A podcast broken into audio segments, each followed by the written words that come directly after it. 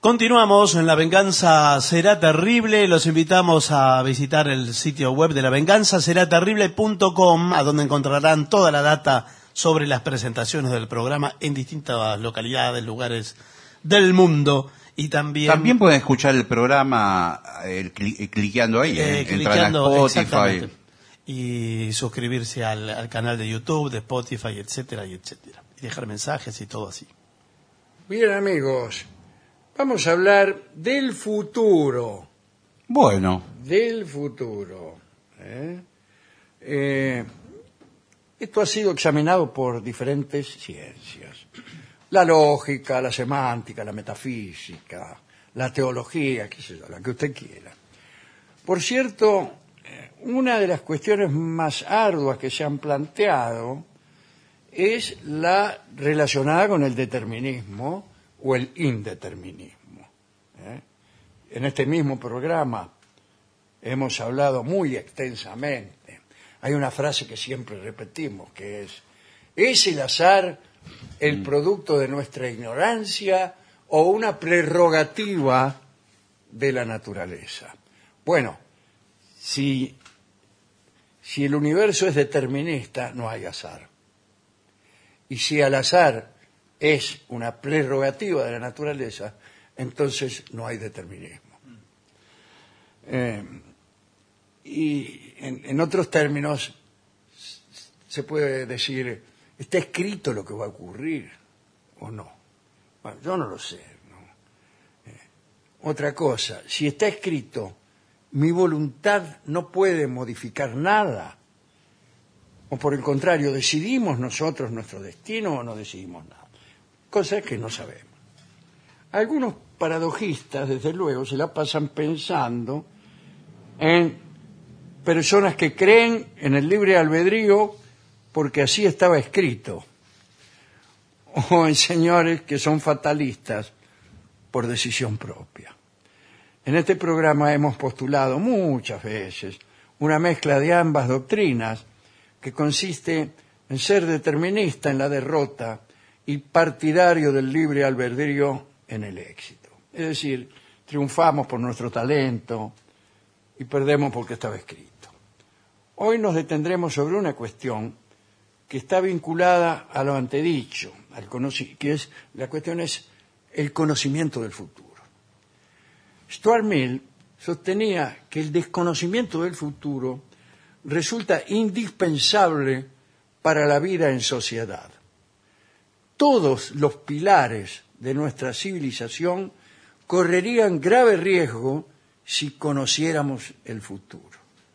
Para empezar, nadie encararía proyecto alguno sabiendo Claro. que, va, que va a morir el mes que viene. claro, claro.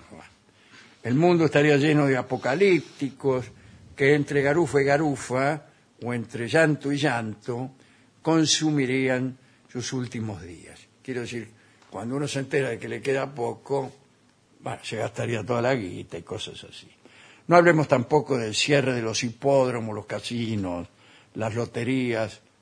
Bueno, n- el nulo interés del fútbol y los deportes en general.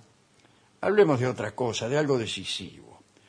Todo nuestro pensamiento, toda nuestra arquitectura mental descansa sobre el desconocimiento del futuro. Aristóteles, puesto ante este problema, en el marco de la lógica, descubrió que lo que estaba a punto de ocurrir no era siempre lo que estaba ocurriendo. Y se preguntó si una proposición que afirma que algo pasará es verdadera o falsa, según pase o no el suceso anunciado. Y tuvo que admitir que hay tres clases de proposiciones. Las verdaderas, las falsas y las que dicen que algo va a pasar.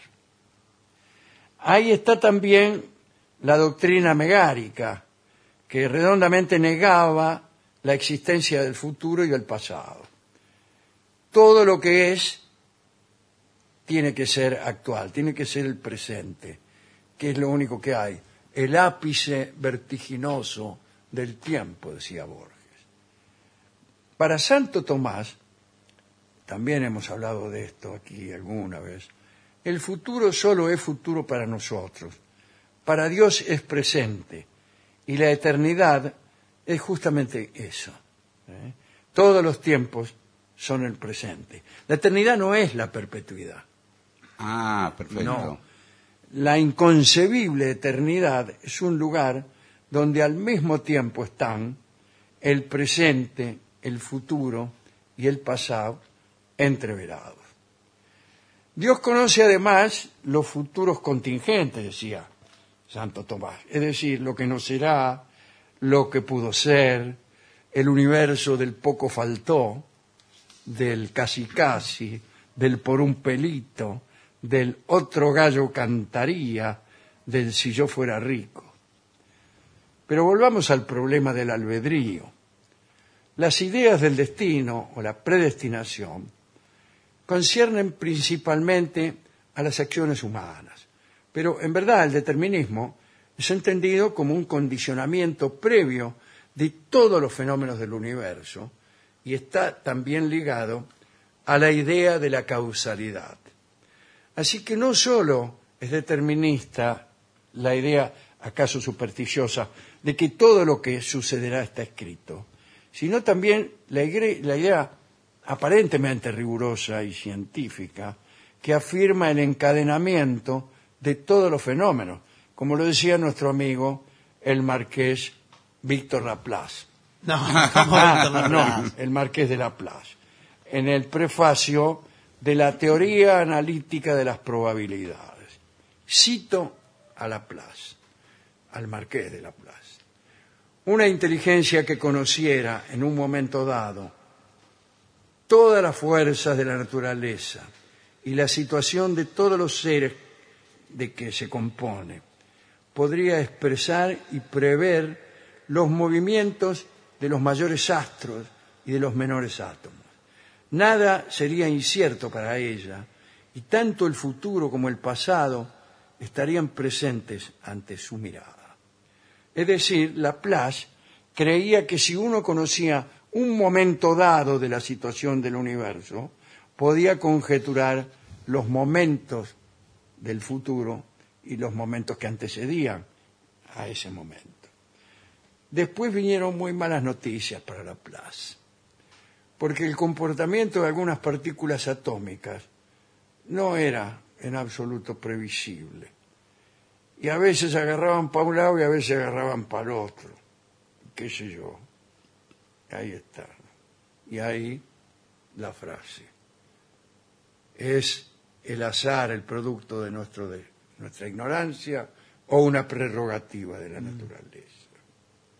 Eh, Algún día hablaremos, y ya hemos hablado en realidad, de cómo se vino al piso la compadrada de, Laplace. Pero ahí, ante los deterministas, eh, bueno, después de todo, Einstein también era bastante determinista, ¿no? Eh, los partidarios del libre albedrío, quiero decir, no se han rendido. Ahí está Lequier, un existencialista, bueno, que dice que todo está determinado. Eh, equivale a afirmar que la afirmación misma está determinada y por lo tanto le quita todo el valor de afirmación. Bueno, Lequier, bueno, Lequier. Yo creo que lo mejor es remitirse al mundo apasionante eh, de la física actual. Y ahí encontramos argumentos mucho menos palabreros que este de Lequier. Es inevitable mencionar aquí las... Yo paso por alto lo de la física. ¿eh? Nombro al eterno retorno, ¿eh? que dice que todo sucedió ya muchas veces y sucederá muchas más. Miles de veces estuvimos aquí en este salón de grabación, miles de veces volveremos aquí, en fin. San Agustín se oponía indignado a esta cosmología que Nietzsche dijo haber inventado muchos siglos después de que San Agustín se opusiera a ella. Genial. El obispo de Hipona, decir Nietzsche, ah no, San Agustín, decía que el eterno retorno convertía el drama de la cruz en una, en una pantomima que se repetía inútilmente. Para San Agustín la cruz trababa la rueda del eterno retorno. Pero este tampoco es un argumento después de todo.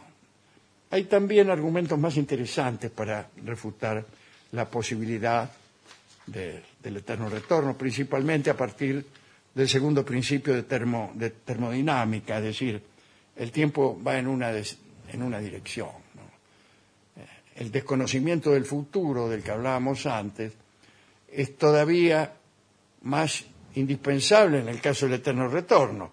Imagínese que si estuviéramos aquí por centésima vez, eh, este, eh, ya conoceríamos el- lo, que, lo que ha pasado, pero sería indispensable un desconocimiento logrado mediante alguna clase de olvido, ¿eh? porque para mí el eterno retorno exige volver sin saber que se ha vuelto. Si dice, eh, hemos estado mil veces aquí, es indispensable que no lo sepamos, Claro, claro. que la vivamos como, como la vivimos, como Claro. si fuera la primera vez. Quiere decir que de algún modo hay que olvidarse de eso. Vivir por segunda vez un episodio, sabiendo que ya lo hemos vivido, es en verdad modificar el episodio. Uno lo viviría de un modo distinto, ¿no? Muchas veces en este programa hemos dicho esto, que el que vive eh, muchas veces al cabo de los siglos y las repeticiones, todas nuestras secciones tendrían un aire de fastidio, como de empleado nacional, ¿no? Cuando no de cancheros, que mueren sonriendo sabiendo que total es de mentira y que mañana naceremos de nuevo y todo así. Quiere decir que para el eterno retorno es indispensable, como decía Stuart Mill, no saber eh, el futuro, pero tampoco el pasado. Bien. Un poco lo que decíamos con eh, volver con la ex. Hace un ratito nomás. Exactamente. No, mire Se usted. trata de esto. Hoy estamos volvedores. Trata de, del mismo, de la misma nota. Cito a Ortega y Gasset. Es una cita que hago muchas veces yo en las pizzerías. Decía Ortega que nuestra vida se inclina hacia el futuro. Nuestro presente, decía Ortega, está preñado de futuro, no solo en el sentido determinista de Laplace, sino en el sentido más práctico y concreto.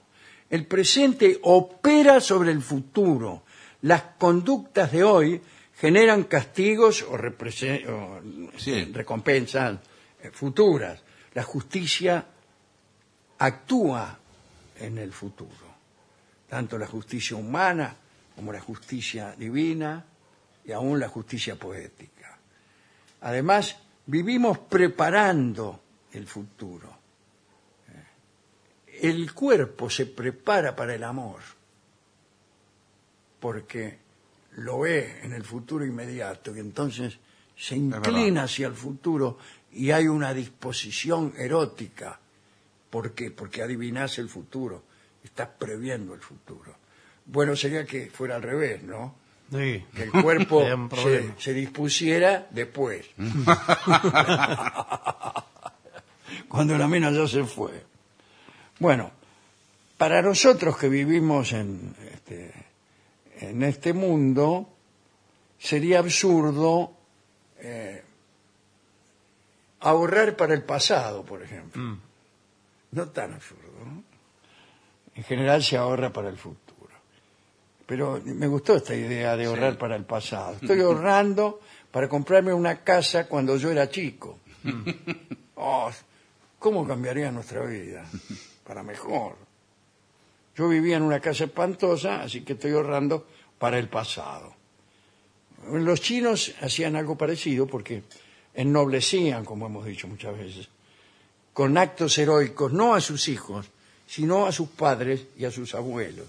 La nobleza iba para atrás en la China.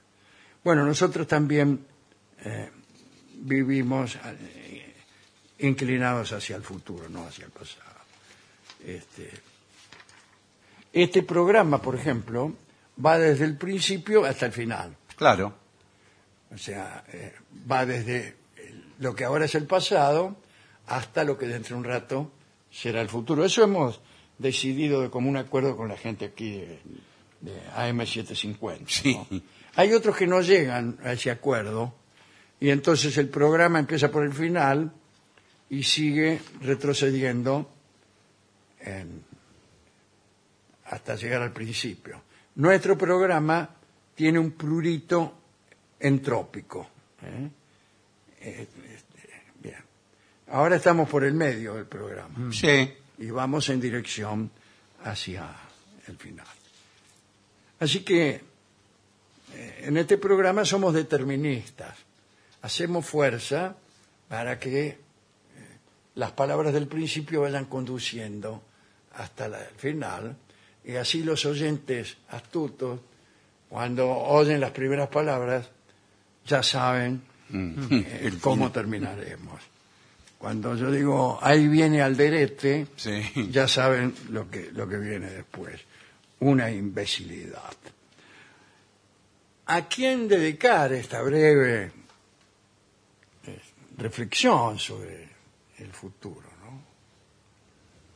A los tipos de la física actual, a los tipos de la física cuántica, pero también a los que están mirando por el telescopio James Webb Mm. que todos los días nos viene a corregir algún asunto.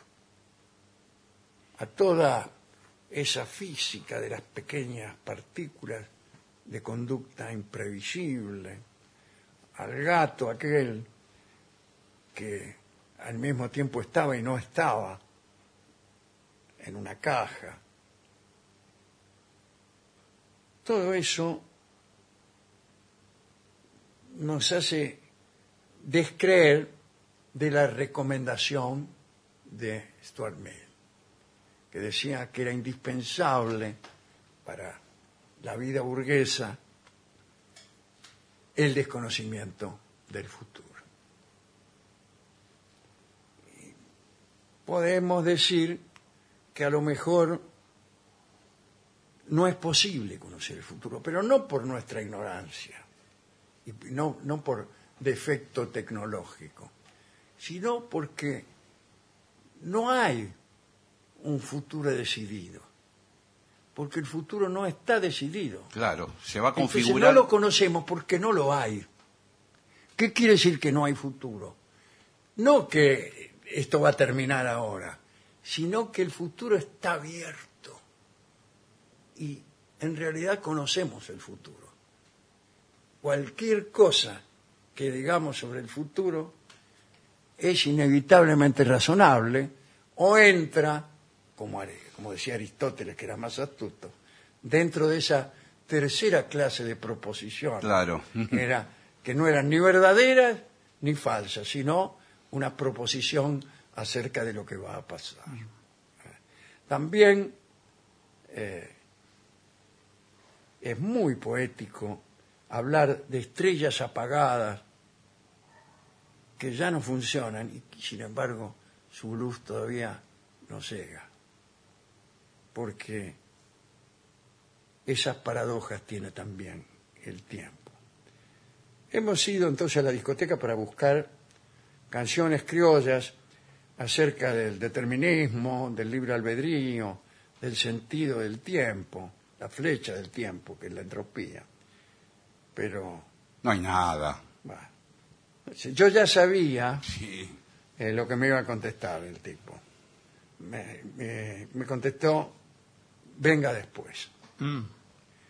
Y después se llama justamente el tango que va a cantar Libertad Lamarque en atención a esta preparación continua que hacemos para el futuro. Todo nos va a ocurrir después. La felicidad llegará después, la mujer amada llegará después y todo nuestro ser se prepara para después. Canta Libertad Lamarque.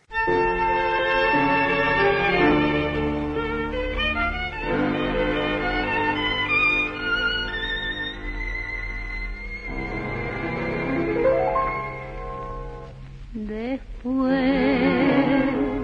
la luna en sangre y tu emoción, y el anticipo del final. arroz. Luego, irremediablemente, tus ojos tan ausentes llorando sin dolor. Y después, la noche enorme en el cristal y tu fatiga de vivir y mi deseo de. Luego tu piel como de nieve y en una ausencia leve tu pálido final. Todo retorna del recuerdo, tu pena y tu silencio, tu angustia y tu misterio.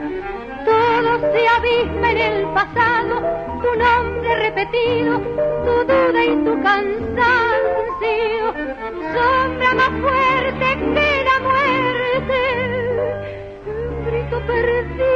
el olvido, un paso que vuelve del fracaso, canción hecha a pedazos que aún es canción. Después vendrá el olvido no vendrá y mentiré para reír y mentiré para llorar. Bailando en el tinglado tal vez para olvidar. Y después en el silencio de tu voz se hará un dolor de soledad y gritaré para vivir como si huyera del recuerdo en arrepentimiento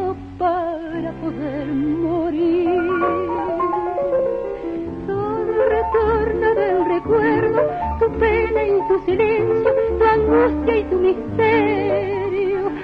Todo se abisma en el pasado, tu nombre repetido, tu duda y tu cansancio. Sombra más fuerte que la muerte, grito perdido en el olvido. Paso que vuelve del fracaso, canción hecha pedazos, que aún es canción.